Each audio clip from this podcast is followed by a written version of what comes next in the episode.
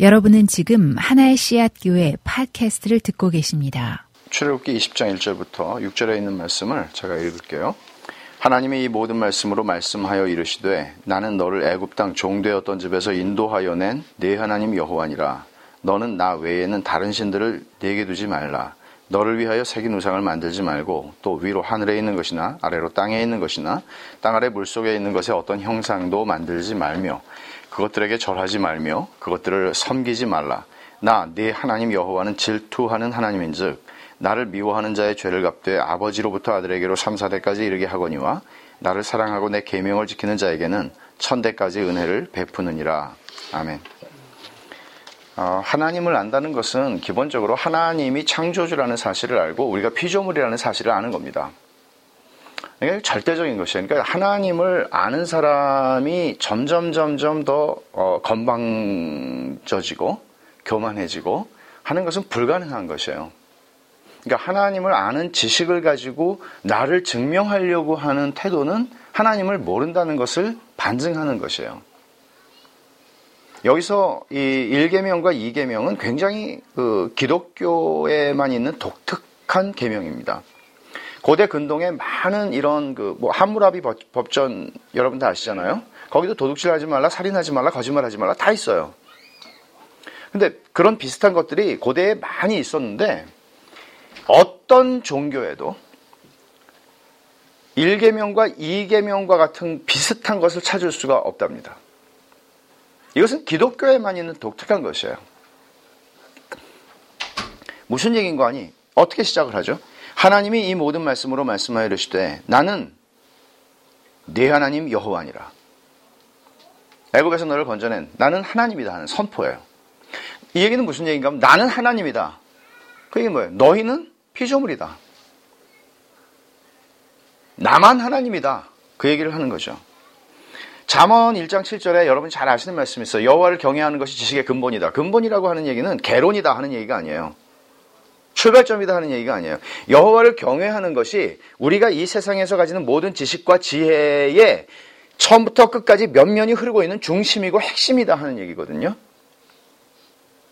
그럼 여러분들의 모든 활동들, 여러분들이 어떤 것을 어, 공부한다고 할 때에도 그 모든 지식의 궁극은 하나님이라는 거예요.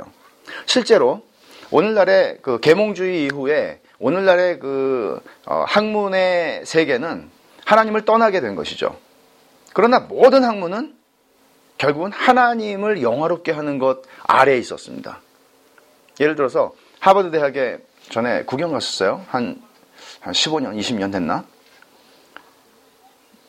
그러면서 좀 보니까, 찾아보니까 그 학교의 설립 이념은 하나님께 영광을 돌리는 것이에요. 명확하죠. 모든 학문 분야들은 결국은 하나님을 영화롭게 하는 것이 하나님을 아는 것이 하나님을 경외하는 것이 모든 것의 기초다 하는 얘기예요.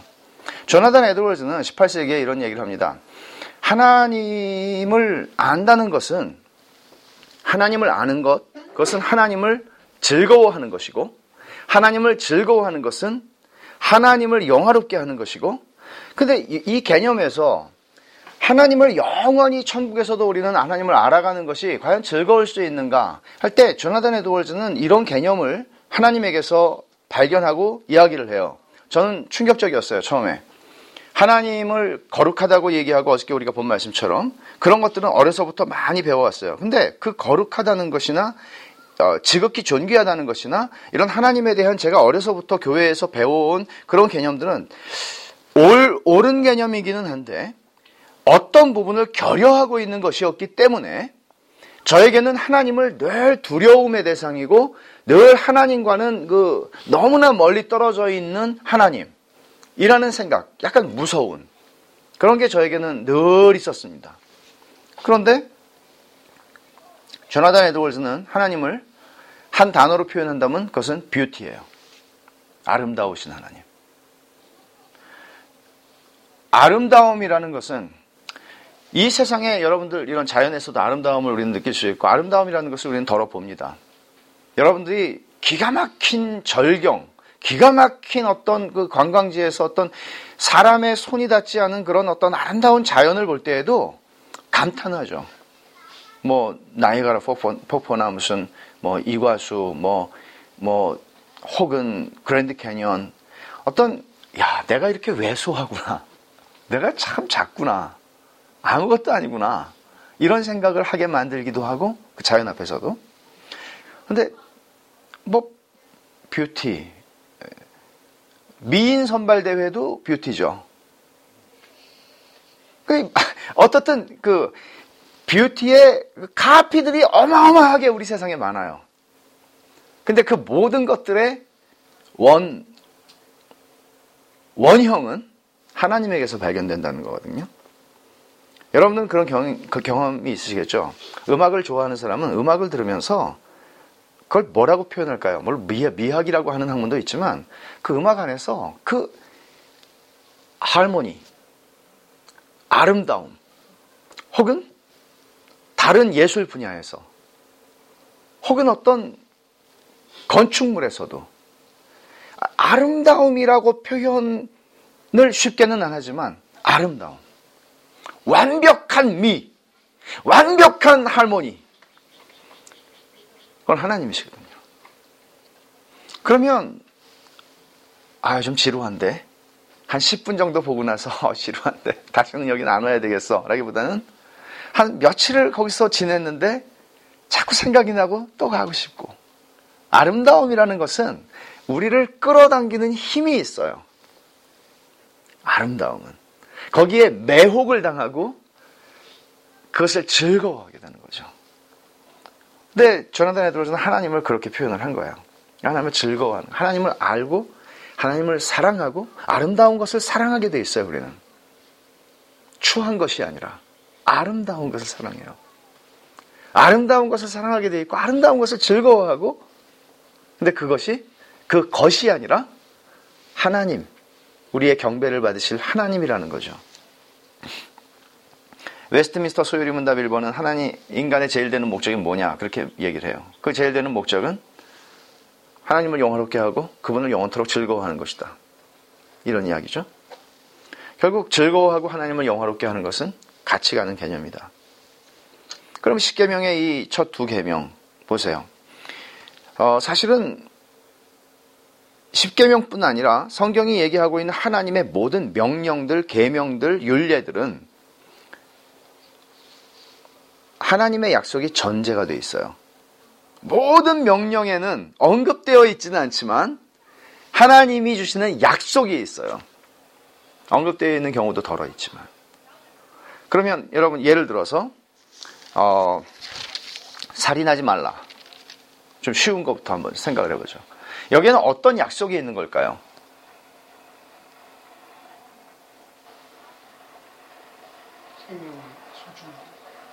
예. 그 약, 약속이니까 이거죠.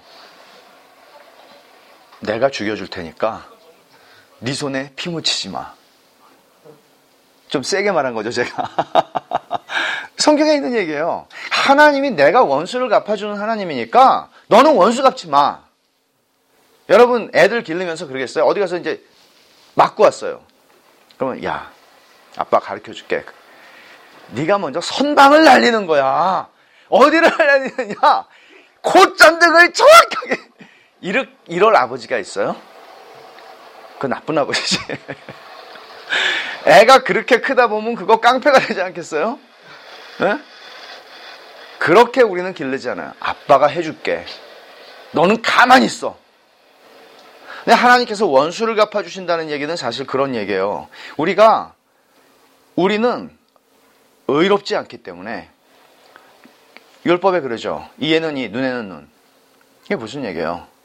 꼭 갚아줘라? 그 얘기가 아닙니다, 이게. 우리는 이빨 하나가 부러지면 두 개를 분질르는 사람이기 때문에 하나 분질러졌으면 하나까지만 맥시멈을 하나님이 정해주신 얘기예요, 이거는. 우리 한 대 맞으면 두 대 때리는 사람이에요. 두 대 때려야 좀 마음이 평안을 찾아요. 한 대 맞았는데 한 대만 때리면 억울한 사람이에요. 우리 본성이에요, 그게. 그러니까 살인하지 말라는 거예요. 내가 죽여줄게. 도둑질 하지 말라는 어떤 약속입니까?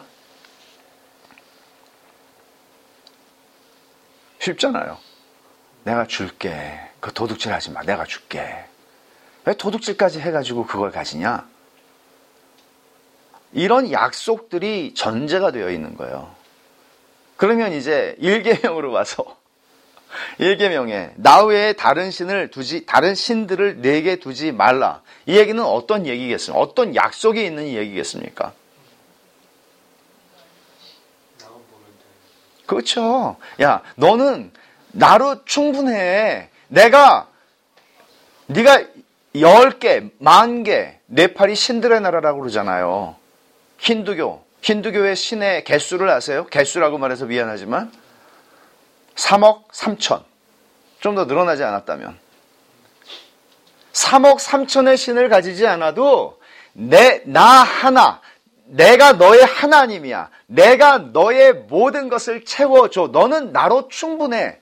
이 약속이란 말이에요. 그래서 우리는 하나님 말고 다른 우상을 필요로 하지 않는 거, 신을 필요로 하지 않는 거죠. 그러면 어느 것도 하나님의 자리에 오게 하지 마라는 얘기예요. 어떤 다른 게 하나님의 자리, 나의 자리에 오게 하지 마. 두 번째 계명을 한번 보세요. 두 번째 계명은 우상을 만들지 말라는 것인데 여기에서도 어떤 약속이 있는가 하면 네 눈이나 네 감각으로 확인할 때만 내가 너하고 같이 있다는 생각을 하지 마. 때로는 네가 혼자라고 느낄 때가 있고 때로는 내가 너를 버렸다고 네가 느낄 때도 있고 때로는 그런 순간들이 있지만 네가 느끼고 눈으로 보고 싶고 확인하고 싶은 그런 충동들이 있겠지만 그때가 아니라도 나는 영이고 눈에 보이지 않고 그러기에 나는 네가 느낄 때만 너하고 같이 있는 게 아니고 느끼든 느끼지 않든 네가 확인을 하는 시간이든 확인을 못하고 있는 때든 나는 너와 같이 있어. 라는 약속이에요. 그러니까 눈에 보이는 증거나 하나님 살아계시다면 이렇게 해주십시오 하는 식의 이야기들을 우리는 할 수 없는 것이죠. 감각적인 만족을 얻을 시도나 생각하지 마라. 상상이 머릿속에 만들어내는 우상조차도 거부해라. 오직 내 약속, 내가 한 말을 믿어라. 라는 이야기입니다. 그렇다면 이 1계명과 2계명은 살인하고 도둑질하고 거짓 증거하고 간음하고 하는 그 모든 것들을 차치하더라도 여기서 가장 근본적인 죄의 정의가 드러나요. 그 죄의 정의라고 하는 것은 무엇인가 하면 창조주와 피조물의 구분을 경계선을 넘어서는 것입니다. 여러분 하나님을 아는 데 있어서 가장 큰 장애물은 머리가 나쁜 게 아니라 하나님을 아는 데 있어서 가장 큰 장애물은 불성실함보다도 우상숭배입니다.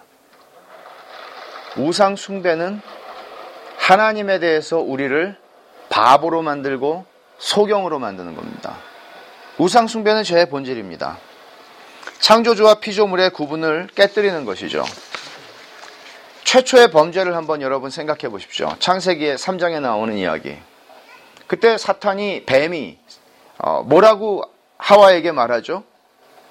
눈이 밝아져서 먹으면 눈이 밝아져서 어떻게 된다고 얘기하죠?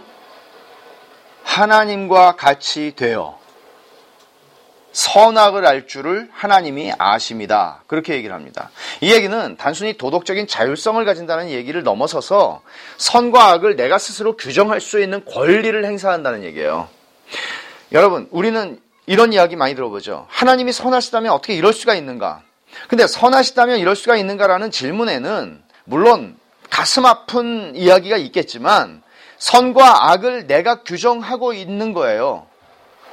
이거는 지금 악한 상황이에요. 하나님이 살아계시면 이렇게 하면 안 돼요. 내가 판단하고 내가 선과 악을 내가 기준을 가지고 규정해요.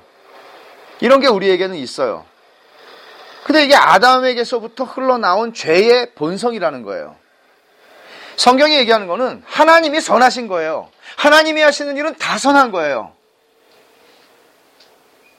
하나님이 선하시다면이라는 질문이 나올 때 그거는 내가 악한 거예요, 사실은. 이게 하나님께서 나는 내 하나님 여호와다라는 선언 안에 있는 이야기입니다.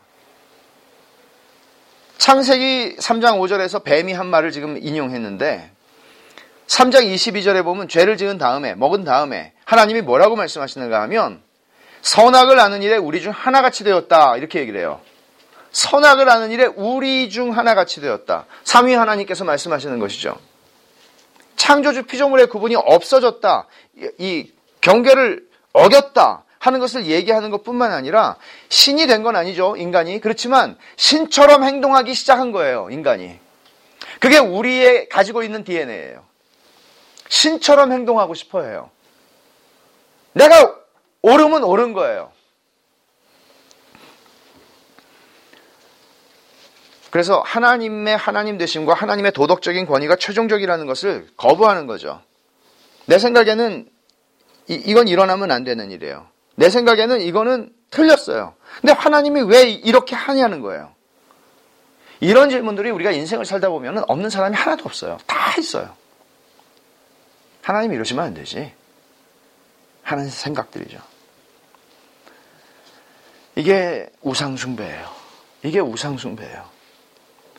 하나님을 수단으로 뒤집어 놓는 것이죠. 하나님은 언제나 목적이신데, 하나님은 언제나 궁극, 궁극이신데, 그것을 우리는 수단으로 바꾸는 거죠. 하나님, 내가 이것을 얻기를 원합니다. 그러니까 하나님 날 도와주십시오 하는 거예요. 대역전이 일어나는 거죠. 피조물과 창조주 사이에. 그래서 죄를 제가 정의를 하면 이렇게 죄를 정의하겠어요. 죄는 하나님께서 언제나 우리에게 최상의 것을 베푸시는 하나님이라는 사실로 만족하지 못하고 자신을 하나님의 위치에 올려놓는 우상 숭배예요. 두 가지 얘기가 여기에 있죠. 죄의 정의. 첫째, 하나님이 언제나 나에게 최상의 것을 주신다는 것을 믿지 않는 것이 죄예요. 그러면 여러분 이 정의 하나만 가지고 생각을 해봐도 여러분들은 이게 죄라면 얼마나 우리는 불만족이 죄죠. 내 인생이 왜 이래? 왜 나는 하나님이 그렇게 기도하는데도 내 인생은 다른 거는 다 그렇다 쳐. 근데 왜 이거는 안 풀려? 이런 거죠. 그러니까 하나님으로 만족하지 못하니까 우리는 양다리를 걸치고 신앙생활을 하는 것을 어, 배우게 돼요.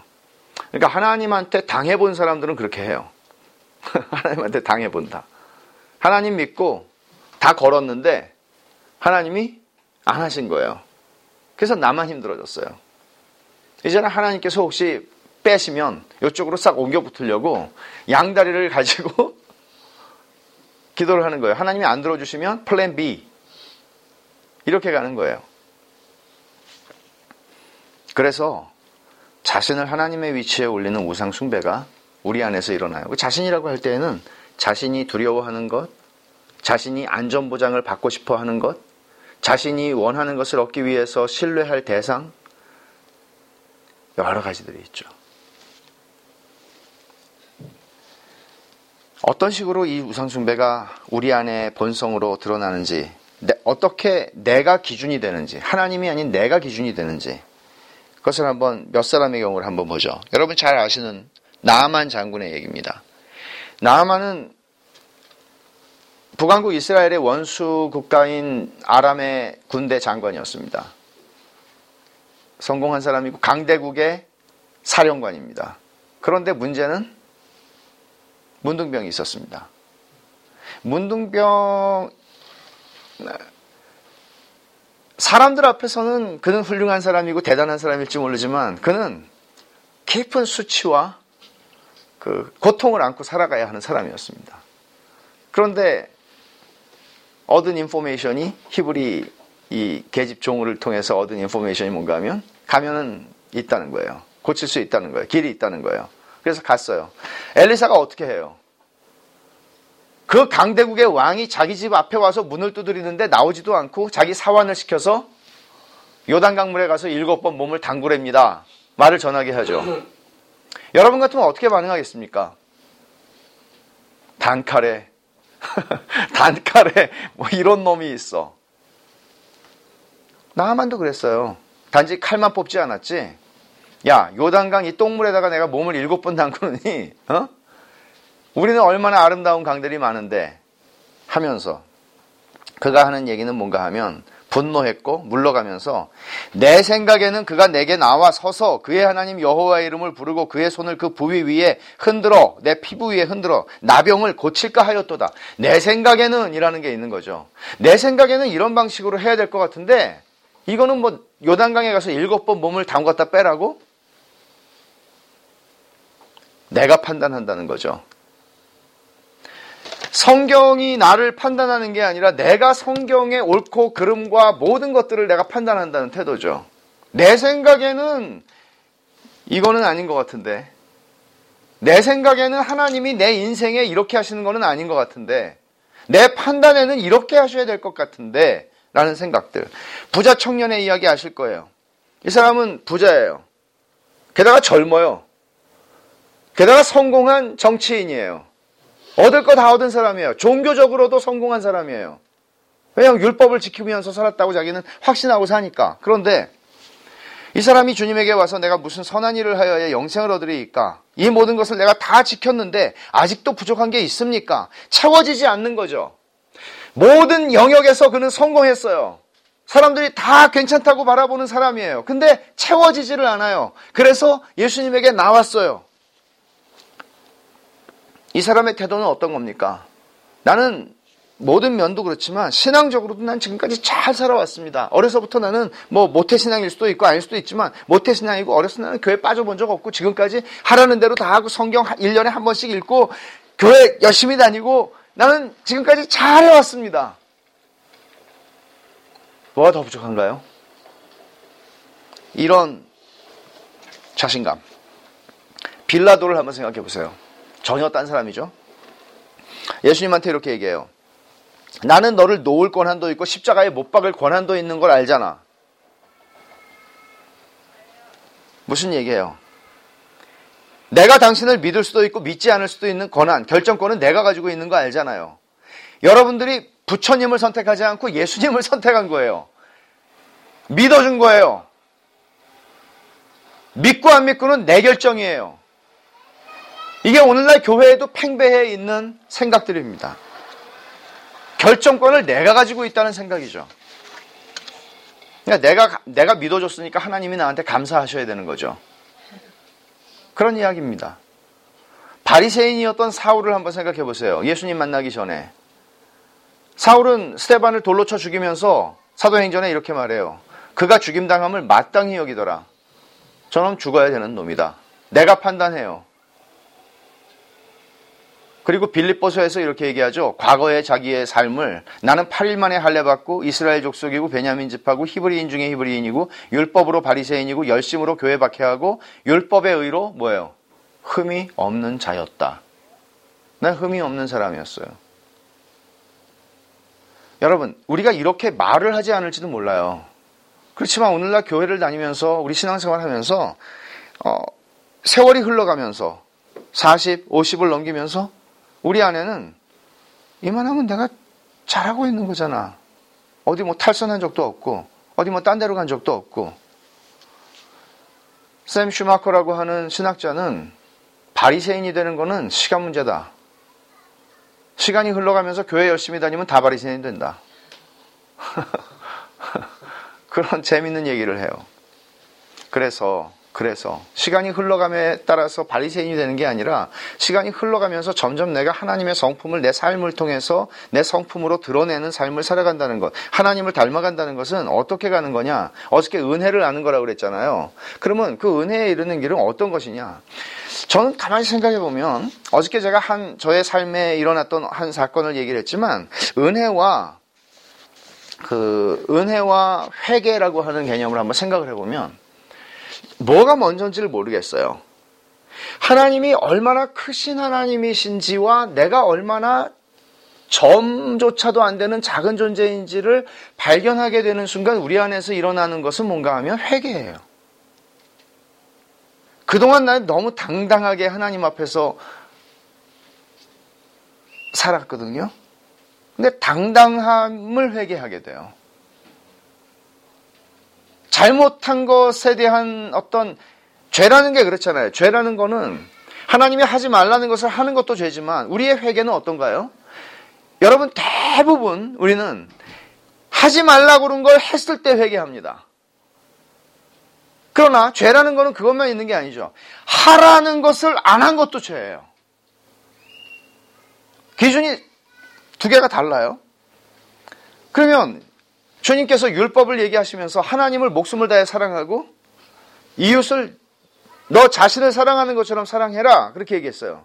그러면 이 기준에서 율법을 주님이 이 기준으로 말씀하셨단 말이에요. 그럼 살인하지 않았, 않았는데 내가 살인했어. 살인은 미워하는 것도 살인이라고 했으니까 내가 미워하는 것 때문에 회개할 수 있어요. 그러나 주님이 말씀하신 기준으로 돌아보면 이거는 적극적인 명령이에요. 하라는 거예요. 그러면 내가 나를 사랑한 것처럼 내가 우리 교회 안에 한 지체를 내가 그렇게 사랑했나? 이 관점으로 가는 건 전혀 다른 얘기죠. 만약에 내가 하지 말라고 그런 것도 내가 성경에 하지 말라는 것도 다 몰라. 그렇지만 어떤 게 하나가 딱 걸리면 그걸 회개하게 돼요. 깨달으니까. 그렇지만 하라고 그러는 걸 안 하는 것은 사실 우리 삶 속에서 거의 배어 있는 삶이에요. 부인할 수 없죠.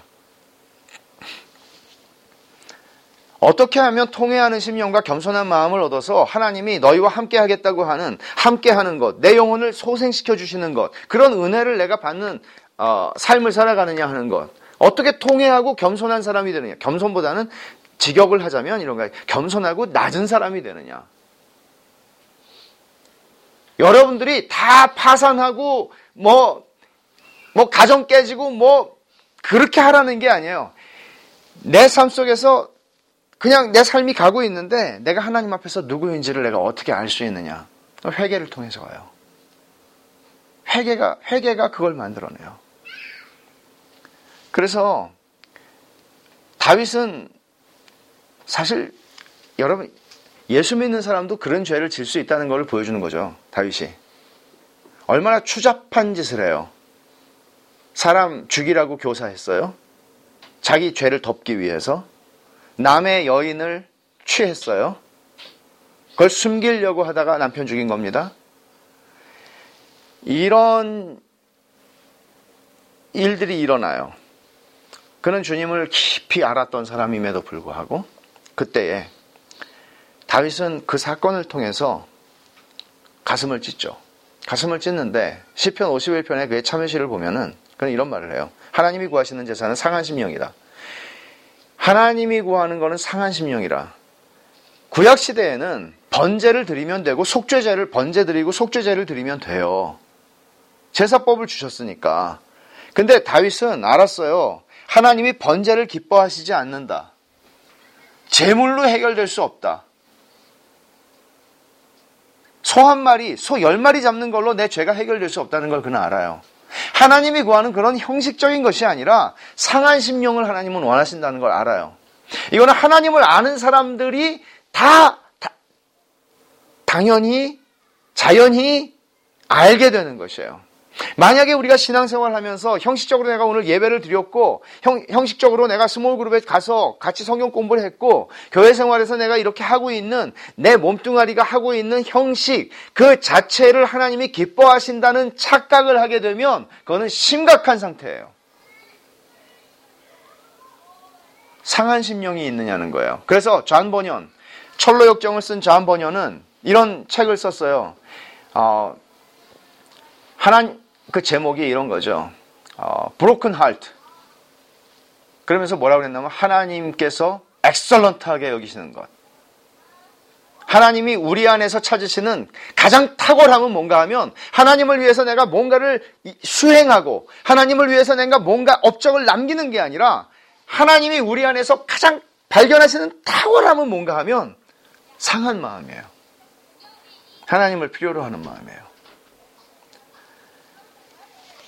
여러분 1517년 10월 말에 비텐베르크 성문에다가 루터가 95개 신학 조항을 써놓음으로써 종교개혁이 시작됐다는 거 다 알아요. 근데 95개는 다 알아요. 근데 그 내용이 뭔지 아세요? 최소한 1번. 1번의 내용을 얘기해 줄게요. 1번은 뭔가 하면 신자의 전생에는 회개다. 특이하죠. 로마 카톨릭은 썩었다가 아니고 신자의 전생에는 회개다. 신자는 회개로 시작해서 회개하고 회개하고 회개하고 회개하는 게 신자다. 평생 회개다. 더 정확하게 말하면 우리 주 예수 그리스도께서 원하신 것은 신자의 전 생애가 회개가 되어야 한다는 것이었다. 방지일 목사님, 얼마 전에 돌아가신 방지일 목사님이 그런 얘기를 어, 종종 하셨어요. 기도는 죄를 찾는 현미경이다. 기도하지 않는 사람은 회개하지 못한다. 기도를 하다 보면 하나님 앞에 대면하여 기도를 하다 보면 내 죄가 보인다. 죄가 현미경으로 찾듯이 찾아진다. 그 105세를 살고 돌아가신 어, 노 목사님의 말씀인데 잊혀지지가 않아요. 성경만 열심히 봐서 죄가 찾아지는 게 아니랍니다.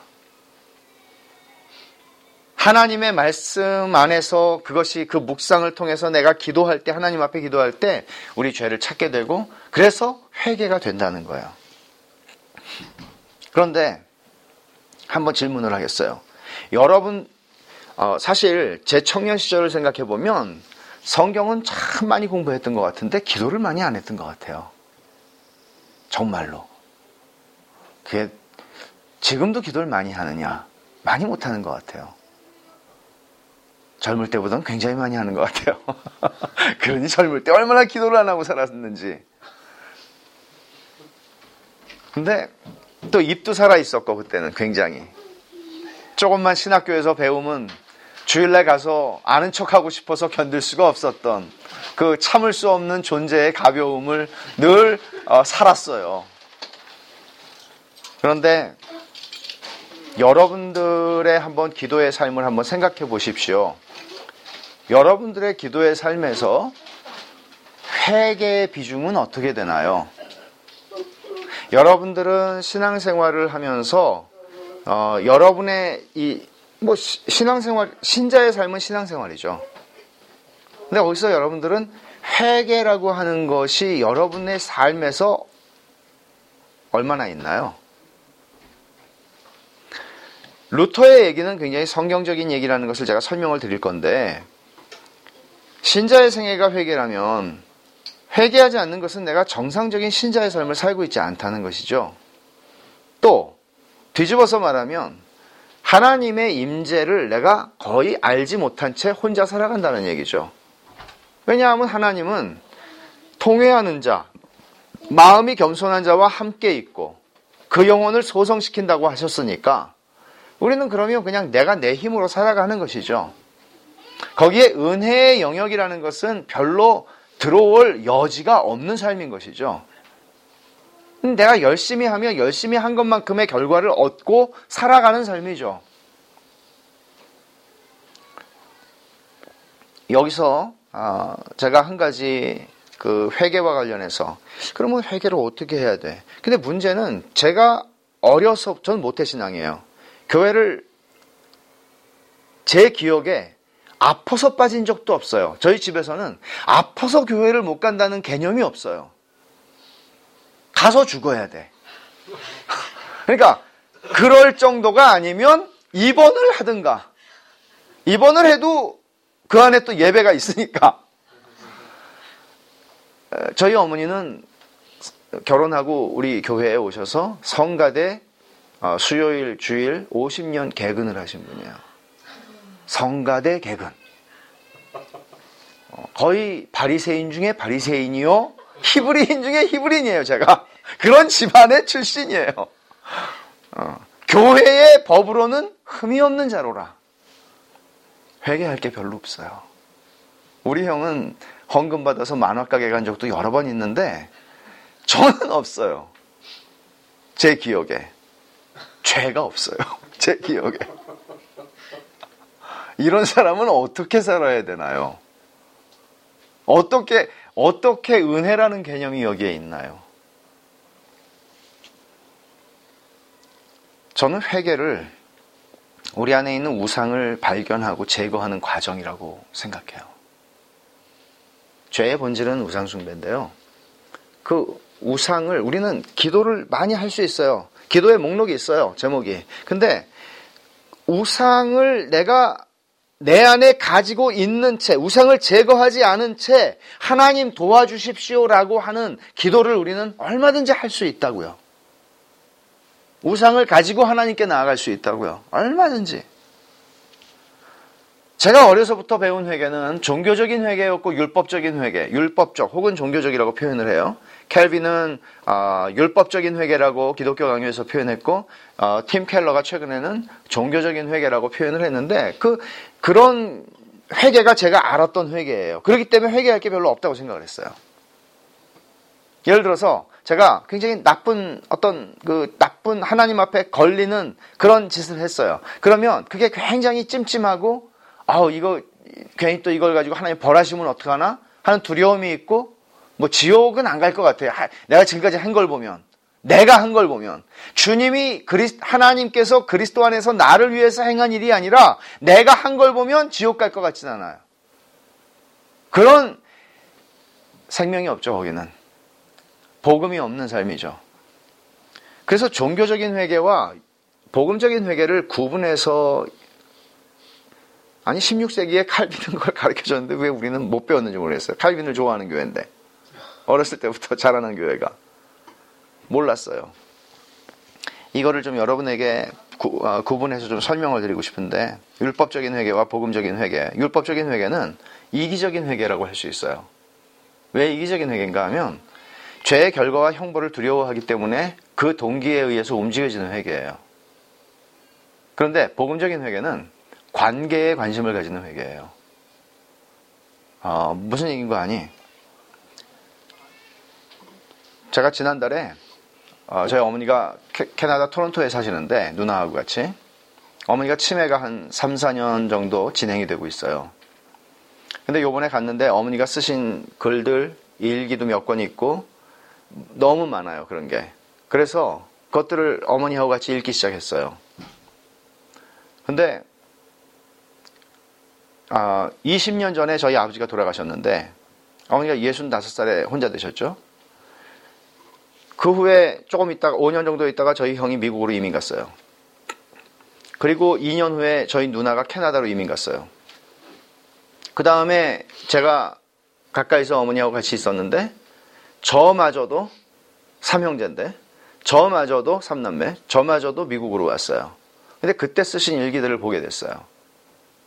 아마 어머니가 일기를 쓰신다 해도 어머니가 치매에 걸리시는 상황이 되지 않으면 생전에 그 일기를 보는 거는 쉽지 않을 거예요. 훔쳐보지 않는 한. 근데 그때 우리가 어머니하고 같이 지내면서 이부자, 이부자리를, 우리 이부자리를 접지를 않고 한 2주 이상을 보내셨어요. 외로움 때문에 힘들어서. 전화가 오기를 그렇게 기다리는데 우리는 전화를 매주는커녕 잘 안 했어요. 그 일기를 내내 보면서 그러면서도 어머니는 자식들과 손주들을 위해서 당신의 기도문들을 거기에다가 쓰고 글로 기도를 하시고 글로 기도하신 건 아주 일부겠지만 그런 표현들을 뭐 전부 그리고 내가 건강해서 애들에게 조금이라도 부담을 주지 말아야 되겠다. 오늘도 운동장을 다섯 바퀴 돌고 왔다. 전부 이런 이야기들.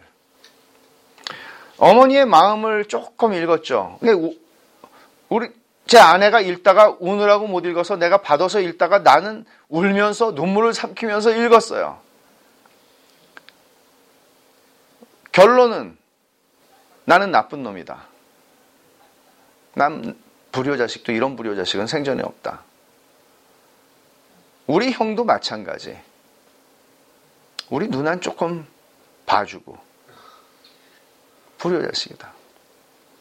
근데 제가 무슨 얘기를 하려고 제 개인사를 얘기하려는 것이 아니라 철이 들면서 조금씩 부모님의 마음을 읽게 될 때가 있어요. 흠칫 흠칫.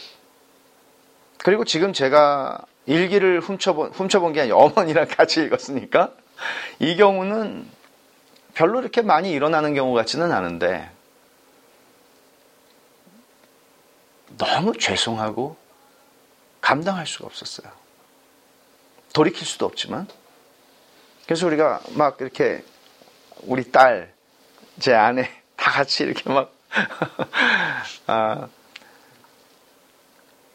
회개라고 하는 것은 내가 잘못한 것이 아버지한테 들켜서 혼날 것 같은 것에 대한 것이 회개가 아니라 그게 아니라 회개라는 것은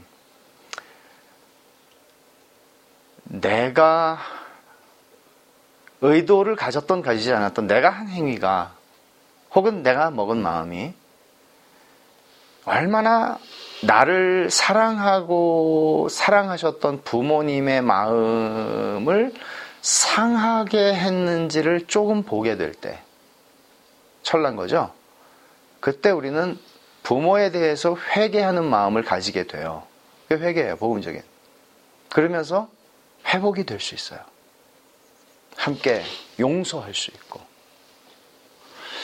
하나님에 대해서도 마찬가지예요.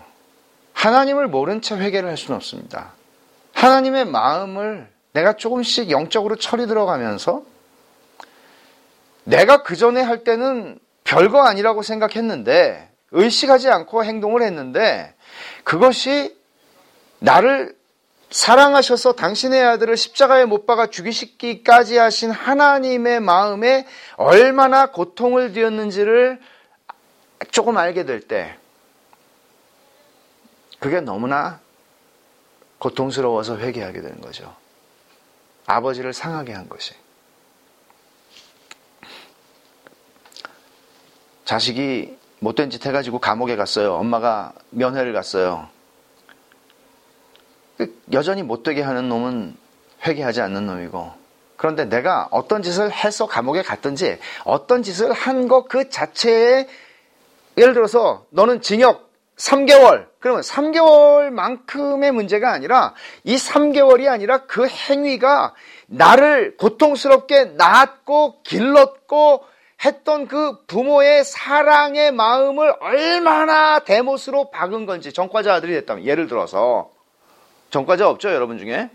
그런 사람 있으면 또 좀 미안하잖아요. 제가 예를 들었는데. 모르니까 괜찮아. 어, 굳이 밝힐 건 없어요. 얼마나 그게 그 부모에게는 3개월이 아니라 고통스럽겠냐는 거예요. 응? 회개는 내가 내 아, 하나님 아버지의 마음을 알 때 돼요. 관계를 회복하는 거죠. 하나님 중심적인 게 이기적인 게 아니라 율법적인 회개는 종교적인 회개는 자기 의에서부터 드러나는 회개예요. 왜 그런가 하면 예를 들어서 막 눈물을 흘렸거나 혹은 캐톨릭에 있는 보속의 개념 알죠? 그거는 내가 이제 고해성사를 했어요. 그러면 신부가 얘기를 하죠. 너는 이런 죄를 졌으니까 넌 이렇게 해서 어디 가서 뭐를 어떻게 해라 아니면 너 얼마큼 헌금을 해라 어떻게 시간 봉사를 해라 이럴 수 있어요. 그러면 그걸 하고 나면 개운해지죠 좀. 그건 자기 의에 기초한 회개예요. 혹은 그래서 고행도 해요. 여러분 미션이라는 영화 혹시 보셨어요? 옛날 아주 옛날 1987년인가 그때 나온 영화인데 극장 가서 두 번 돈 내고 본 영화는 유일하게 그 영화 같아요. 저는 거기에 보면은 고행을 하는 이야기가 나오죠.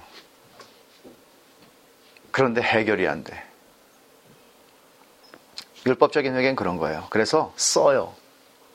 찝찝한 회개예요. 하긴 했는데 찝찝해요. 복음적인 회개라고 하는 거는 내가 눈물을 많이 쏟았느냐, 내가 이 죄를 그, 그, 보상하기 위해서 어떤 행동을 했느냐 하는 것이 아니라 복음적인 회개는 하나님께서 그리스도 안에서 십자가의 그를 못 박아 죽이시기까지 하나님이 하신 일에 근거하는 게 복음적인 회개예요. 복음과 율법을 구분하는 건 굉장히 중요한 문제인데 우리는 늘 이런 자책을 가지 내가 주님을 얼마나 사랑하고 있나 주님을 생각하면 눈물이 나나 주님을 생각하면 내가 이것도 할 수 있고 저것도 할 수 있다고 지금 생각하고 있나 나 자신 안에서 뭔가 확인하고 싶어 하는 게 굉장히 많은데 그것은 굉장히 율법적인 태도예요. 사실은 우리가 초점을 맞춰야 되는 건 뭔가 신앙생활을 하면서 하나님이 나를 어떻게 사랑하셨나를 확인해야지 내가 얼마나 주님을 지금 현재 사랑하고 있는가를 확인하는 것이 아니에요, 사실. 굉장히 큰 차이입니다. 그래서 우리는 십자가로 가는 거예요. 십자가에 나타난 하나님의 사랑을 우리는 거기서 확인하는 거예요. 그리고 거기서 하나님이 나의 죄를 십자가에 못 박히신 그리스도에게 하나님의 진노와 저주를 퍼부으심으로써 내 죄가 다 그 안에서 해결되었다는 것을 확인하는 게 복음적인 회개예요. 그래서 복음적인 회개는 언제나 그리스도의 십자가로 나아가게 되고 그 안에서 허물의 사함을 받고 그 죄의 가리움을 받는 자는 행복하다라고 하는 시편 32편의 말씀을 경험하는 거예요.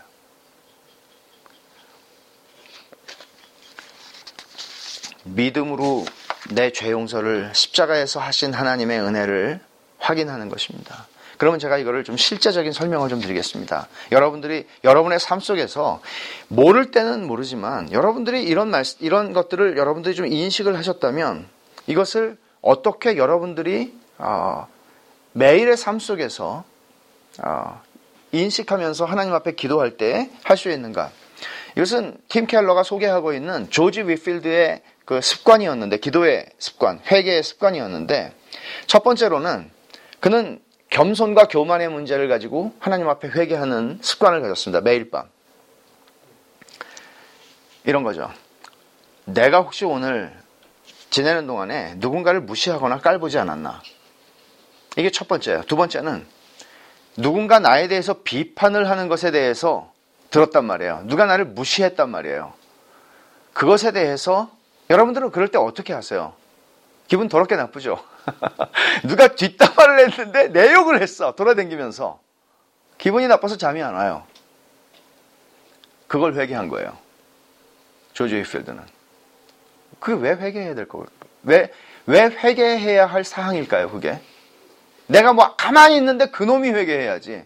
나를 씹은 놈이 회개를 해야지. 왜 내가 회개를 해야 될 상황인가요, 그게? 그는 이렇게 얘기를 해요. 누군가를 무시하거나 깔보는 이런 것들에 대해서는 나의 오만함이 줄어들 때까지 나도 똑같은 저 사람하고 똑같은 죄인인데 나는 오만하게 행동을 한 것이죠.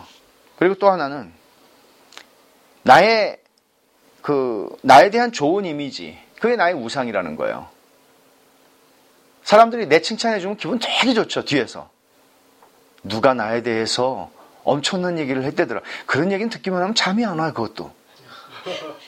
자다가도 또 생각이 나. 그리고 미소를 짓고 또 잠이 들죠. 아침에 일어나도 또 생각이 나. 그러니까 우리는 칭찬과 욕에 죽고 사는 존재들이에요. 그게 무슨 얘기예요? 자신의 그 좋은 이미지 만들기 이 우상에서 자유하지 못해요. 그래서 내가 하나님의 사랑보다 사람의 칭찬과 인정을 더 소중히 여기는 그 나의 죄성이 억울하고 분해서 나를 욕한 그 사람을 생각할 때 억울하고 분해서 잠이 안 오고 기도도 안 돼. 사실은 그걸 회개를 했다는 거예요. 조지 웨필드를 비난하는 사람 굉장히 많았거든요. 우리들도 그렇습니다. 그래서 하나님의 은혜의 비달에서 나에 대한 좋은 이미지라는 우상을 걷어내는 거예요.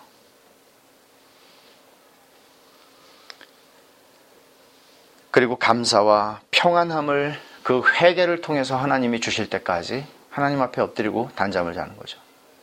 두 번째로 그 사람이 기도했던 것은 사랑과 무관심에 대한 관계의 문제였습니다. 아내나 자녀나 동료에 대해서 내가 누군가에게 불친절하게 말하거나 생, 어, 생각하지 않았는지 사랑은 친절한 것입니다. 마음속에서라도 내가 누구를 풍자함으로써 나를 정당화하는 거 많죠. 이게 풍자적으로 나를 정당화하는 일이 많이 일어나죠. 그렇게 하지 않았는지. 참을성 없고 조급하게 내가 사람들을 대하지는 않았는지 빨리 일 끝났으면 나가라는 눈치를 주지는 않았는지 자기에게 몰입돼서 다른 사람에게 무관심하고 주의를 기울이지 않은 건 아닌지 제가 어떤 분 글을 읽었는데 그런 얘기를 했어요. 아버지가 목사였는데 어저께 그거 말고 우리 아버지는 항상 책을 읽고 있었대요. 기도도 하셨겠지만. 근데 자기가 방해한다는 느낌, 방해를, 나 때문에 어렸을 때, 방해를 받는다는 느낌을 한 번도 준 적이 없대요. 무지하게 찔렸어요. 옆에 오면 이렇게 하거나 뭔가 막 책 소리를 내고 책 보지도 막 넘기면서 소리 나게 하고 저리 가 이런 많이 찔리더라고요. 뭔가 그런 방식으로 자녀에게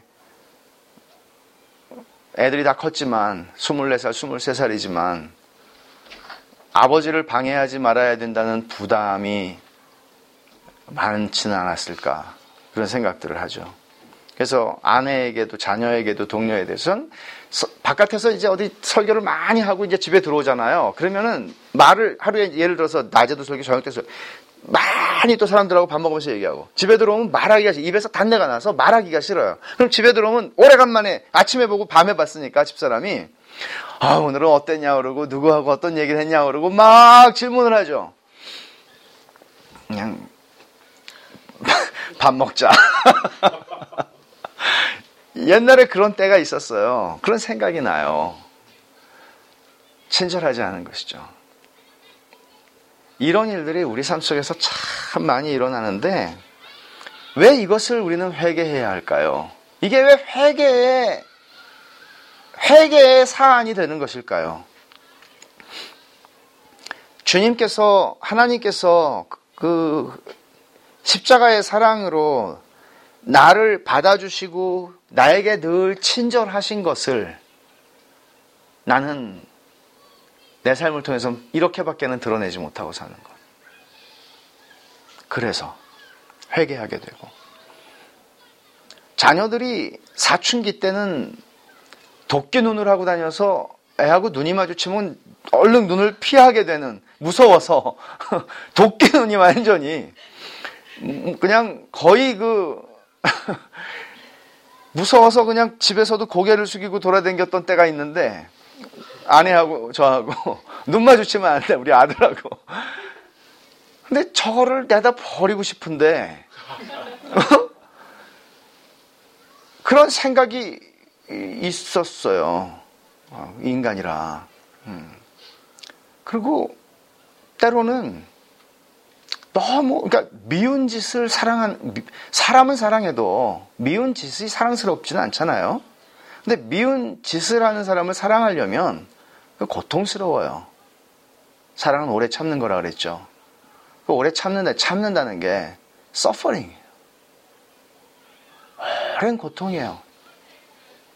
사람 사랑하는 거 고통스러운 거예요.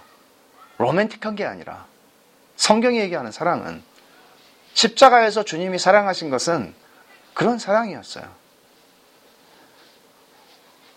그런 하나님, 나를 향해서 오래 참으시는 하나님을 생각할 때 회개하게 되죠. 조급함을 버리게 되죠. 무관심한, 사람들에게 무관심한 사람인 자신을 보게 되기 때문에 회개하게 되죠. 언제나 나에게 따뜻함과 애정을 주시는 하나님을 생각할 때 그것을 회개하게 되는 것이야. 세 번째는 지혜로운 용기 혹은 불안에 대해서 그는 회개를 합니다. 직면해야 하는 일이에요. 근데 두려워요. 불안해요. 염려가 돼요. 이런 것들. 혹은 충동적으로 행동하는 일들이 있어요. 예수님은 나를 위해서 악을 직면하셨어요. 돌아가시지도 우회하지도 않고 직면하셨어요. 피하지도 않고. 주님은 그렇게 하셨어요. 어려운 일을 회피하고 싶은 두려움들이 우리에겐 다 있죠. 그러나 그것이 우리의 불신앙인 것을 알 때 우리는 그걸 회개하게 되죠. 조금 더 나아가서 경건한 동기의 문제를 살폈어요. 그런 동기의 문제를 살폈어요. 하나님의 영광을 위해서 그리고 다른 사람들의 유익을 위해서 내가 행동하는가 아니면 두려움이나 인정받으려는 욕구나 위로와 평안함에 대한 편안함에 대한 사랑이나 애착이나 남을 지배하려는 욕구나 갈채와 사람들의 박수갈채와 권력에 대한 굶주림이나 혹은 사람에 대한 두려움에 의해서 내가 움직여지지는 않는가. 내가 이렇게 친절하게 행동했을 때 그것은 그 사람을 좀 얻으려는 어떤 그 사람의 그 호의를 얻으려는 어떤 이런 것들에 의해서 내가 움직이는지 아니면 그 사람에 대한 유익, 그 사람의 유익과 하나님의 영광을 위해서 내가 그렇게 행동을 했는지 그는 자신의 동기의 문제를 가지고 하나님 앞에 회개를 합니다. 자, 제가 이런 이야기들을 여러분들에게 했을 때 여러분들은 아니, 우리를 무슨 성자로 만들려는가? 맞아요. 하나님이 원하시는 것은 그리스도의 형상이 우리 안에 온전하게 이루어지는 것입니다. 근데 그게 어떻게 이루어지는가 하는 문제는 이런 것들을 여러분들이 하나씩 점검하고 써가지고 할 수도 있겠죠. 그러나 이런 것들이 사실은 우리의 하나님 앞에 나아갈 때에 우리를 보게 되고 습관적으로, 자동적으로, 반사적으로 그러면서 우리의 삶은 진짜 기도와 진짜 회개와 진짜 하나님과 동행하는 삶이 어떤 것인지 그리고 어떻게 우리의 삶이 하나님의 성품으로 변해가는지를 보게 되는 일은 이렇게 일어나는 것이에요.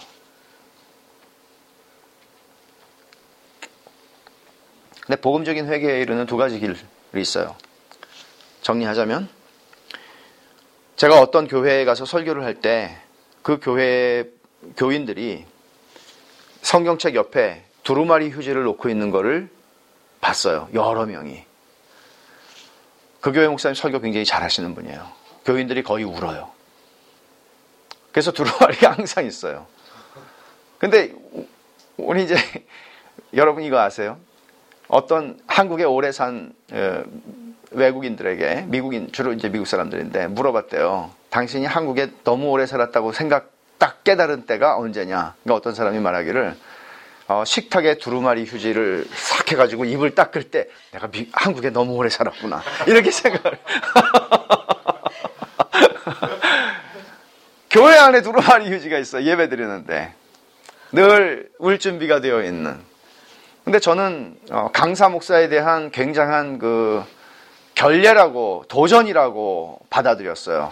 아니 이 사람들이 도전을 하다니 울려보라는 얘기야? 아, 이런 이런 부담이. 아, 그래서 그날 설교 죽 썼죠. 어, 설교 잘하려는 욕심 때문에. 근데 어, 그 목사님의 스타일은 죄를 지적하시는 스타일이었어요. 막 긁어내시는. 음, 근데 죄를 회개하는 것은 두 가지 방식이 있어요. 이거 있어요. 선지자들이 이렇게 있죠. 선지자들이. 근데 또 하나는 뭔가 하면 하나님이 얼마나 선하신 하나님인지를 보여주는 거예요. 하나님이 얼마나 오래 참으시는 하나님이신지를 보여주는 거예요. 하나님이 우리를 어떻게 사랑하시는지를 보여주는 거예요. 하나님의 마음이 얼마나 우리를 향해서 불타오르고 있는지를 보여주는 거예요. 하나님이 우리의 행복을 얼마나 원하시는지를 보여주는 거예요. 하나님이 얼마나 우리의 모든 것이 되시는지를 보여주는 거예요. 그게 또 하나의 방식이에요. 저는 하나님이 얼마나 크시고 선하신 하나님, 무한히 선하신 하나님이라는 것을 잠깐 보게 된 순간 제게서 일어났던 것은 회개였어요. 이것이 반복되는 것입니다. 그래서 저는 이렇게 생각해요. 설교하는 설교 설교하는 목사로서 설교는 지속적으로 하나님을 지존하시고 영원히 우리에게 만족을 주시는 하나님, 선하신 하나님이라는 것을 보여주는 게 설교예요. 죄를 지적할 때도 있지만 같이 가야 돼요. 여러분들이 그릇을 하나 깨뜨리는 것이 어린아이가 그릇을 하나 잘못해서 깨뜨렸어요. 지나가다가 엄마가 올려놓은 장식용 그릇을 깨뜨렸어요. 근데 어린애는 그게 얼마나 큰 가치를 지니는 것인지 알 길이 없죠. 알고 보니까 고려 청자예요. 뭐 고려 청자가 집에 있기도, 있지도 않겠지만 고려 청자예요. 국보급이에요. 나는 그릇 하나 깨뜨렸는데 무슨 얘기를 하는 건가 하면 하나님이 보실 때에 하나님의 기준으로 우리는 생각하지 못한다는 거예요. 우리는 그릇 하나 깬 거예요. 뭐 이깟 걸 갖고. 근데 어른이 돼서 자기가 깨뜨린 게 고려 청자라는 걸 깨닫게 됐어요. 가치를 한 거죠. 내가 저지른 짓에 그 경중을 알게 되는 것이죠. 똑같은 비유는 아니지만 우리는 하나님을 알게 될 때 내가 한 일의 크기를 점점 알게 돼요. 그래서 어거스틴이 하나님을 만났을 때 배설이한 거 회개하죠. 어렸을 때 배설이 했단 말이에요. 남의 밭에 들어가서. 어머니 젖을 물고 아프게 한 것까지 회개하죠. 이기적인. 어린애가 뭘 한다고. 그래서 진짜 회개는 내가 하나님을 기뻐하지 못하고 하나님이 너는 나 외에는 다른 신들을 내게 두지 말지니라. 너는 나로 충분해. 나는 너를 만족시켜 줄 수 있어, 영원히. 근데 그게 못 믿어와서 결국 불신이죠. 우상을 하나님의 자리에 갖다 놓는 일이죠. 그 일들이 우리 삶 속에서 반복되는 거예요. 근데 그 우상 숭배가 죄라면 우리가 회개하는 것은 결국 우상 숭배예요. 내가 한 우상 숭배. 하나님이 선하시다는 것이 우리에게 깨달아질 때 우리는 하나님이 완전하시다는 것을 깨달을 때 하나님이 모든 것을 아시는 하나님이라는 걸 깨달을 때 하나님이 오래 참으시는 하나님이신 것을 깨달을 때 하나님의 주권을 깨달을 때 우리는 회개하게 되는 거예요. 정리를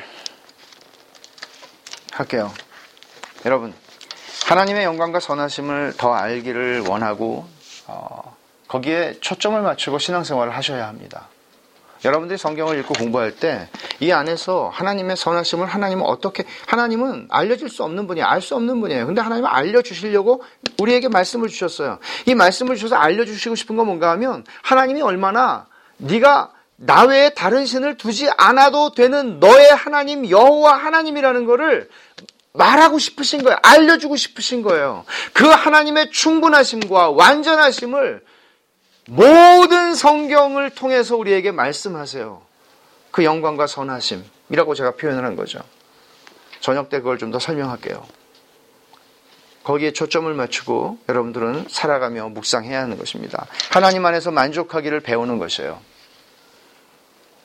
언제나 하나님이 나에게 최상의 것을 주신 하나님. 심지어 내가 지금 고통 가운데 말할 수 없는 고통 가운데 있을지라도 이게 하나님이 나에게 지금 주시는 최상의 것이라는 사실을 어떻게 확인할 수 있을까? 억지로 하는 건 아니니까. 저녁 때 그 얘기를 좀 더 하겠습니다. 내일 하고. 하나님으로 만족하지 못하는 모든 우상숭배의 형태를 늘 생각하고 회개해야 돼요. 아까 저주 필드가 한 것처럼 말이죠. 어떤 것들이 있겠어요? 오늘날의 우상은 어마어마합니다. 세속주의. 나 이거 해야 돼. 나 이거 즐겨야 돼. 세속주의. 이데올로기도 우상이죠. 진영 논리가 한국에서는 말도 못하게 심각한 상태죠. 물질적인 번영에 대한 추구하는 마음도 마찬가지입니다. 안전보장을 얻고 싶은, 내 삶의 미래의 안전보장을 얻고 싶은, 하나님 없는 안전보장, 그리고 권력과 성공에 대한 우상.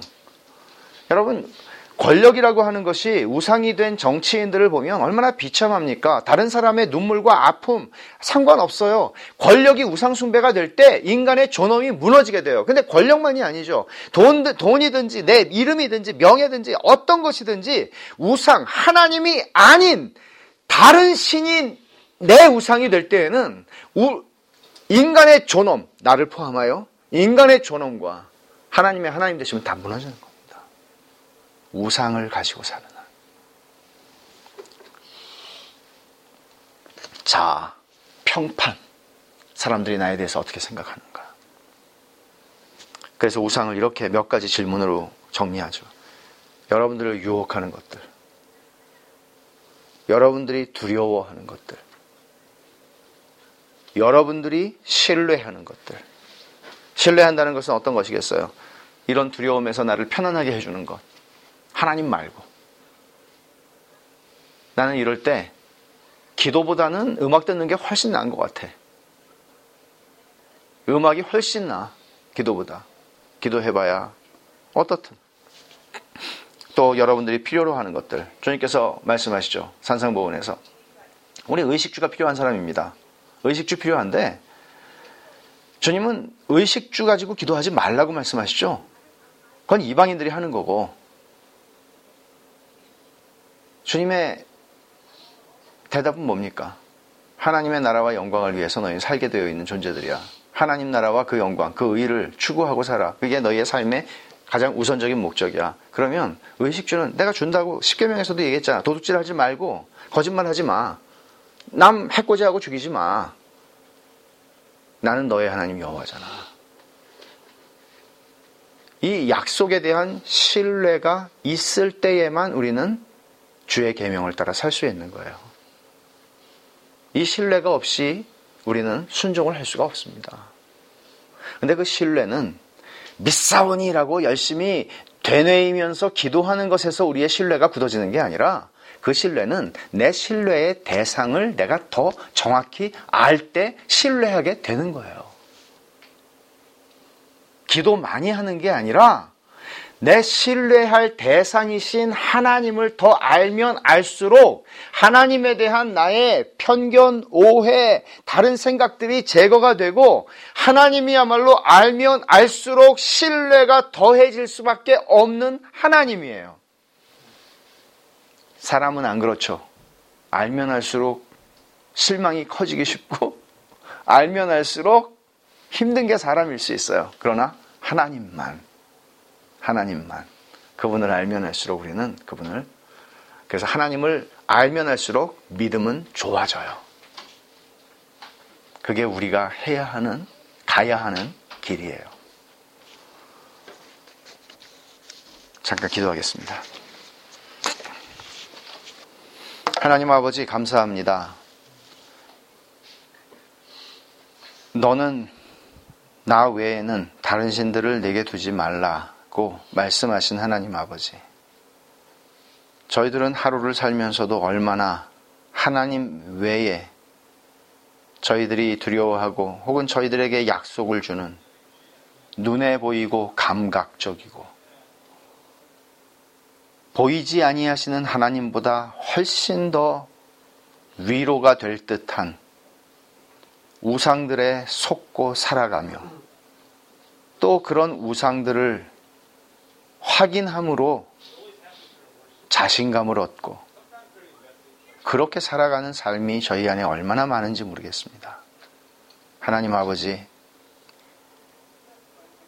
너희는 너희의 행복과 너희에게 최상의 유익을 주는 나 하나님으로 충분해 라고 말씀하시는 그 하나님의 약속이 저희들에게 충분함을 알게 해주시고 저희가 느끼든지 느끼지 않든지 하나님은 언제나 약속하신 대로 저희와 함께 하시는 하나님이신 것을 저희가 알게 하여 주셔서 저희의 느낌에 좌우되고 저희의 잘하고 못하는 행동에 좌우되고 들쭉날쭉하는 그런 신앙의 미숙함을 벗어나서 고난 중에 있든지 평안한 중에 있든지 여전히 저희의 산성이 되시고 바위가 되시고 흔들리지 않도록 저희들을 붙들어 주시는 하나님을 그 선하심을 신뢰하는 그런 믿음을 저희가 배워가게 해주시기를 원합니다. 하나님 아버지를 더 알면 알수록 저희는 하나님을 더 신뢰할 수밖에 없는데 저희가 이토록 믿음이 부족한 것은 주님을 너무나 모르기 때문입니다. 하나님 아버지, 저희의 인생이 하나님께서 허락하신 말씀을 통해서 하나님을 더 깊이 알아가고 더 알아가고 기뻐하고 즐거워하고 만족을 누리며 하나님을 영화롭게 하는 그런 복된 인생들이 되도록 그 여정을 혼자 가지 않게 하시고 하나의 씨앗 교회에 부르셔서 함께 가며 격려하며 붙잡아주고 끌어주는 그런 하나님의 가족 안에서 일생의 경주를 모두 함께 잘 마칠 수 있도록 은혜를 베풀어 주시옵소서. 예수님의 이름으로 기도하옵나이다. 아멘.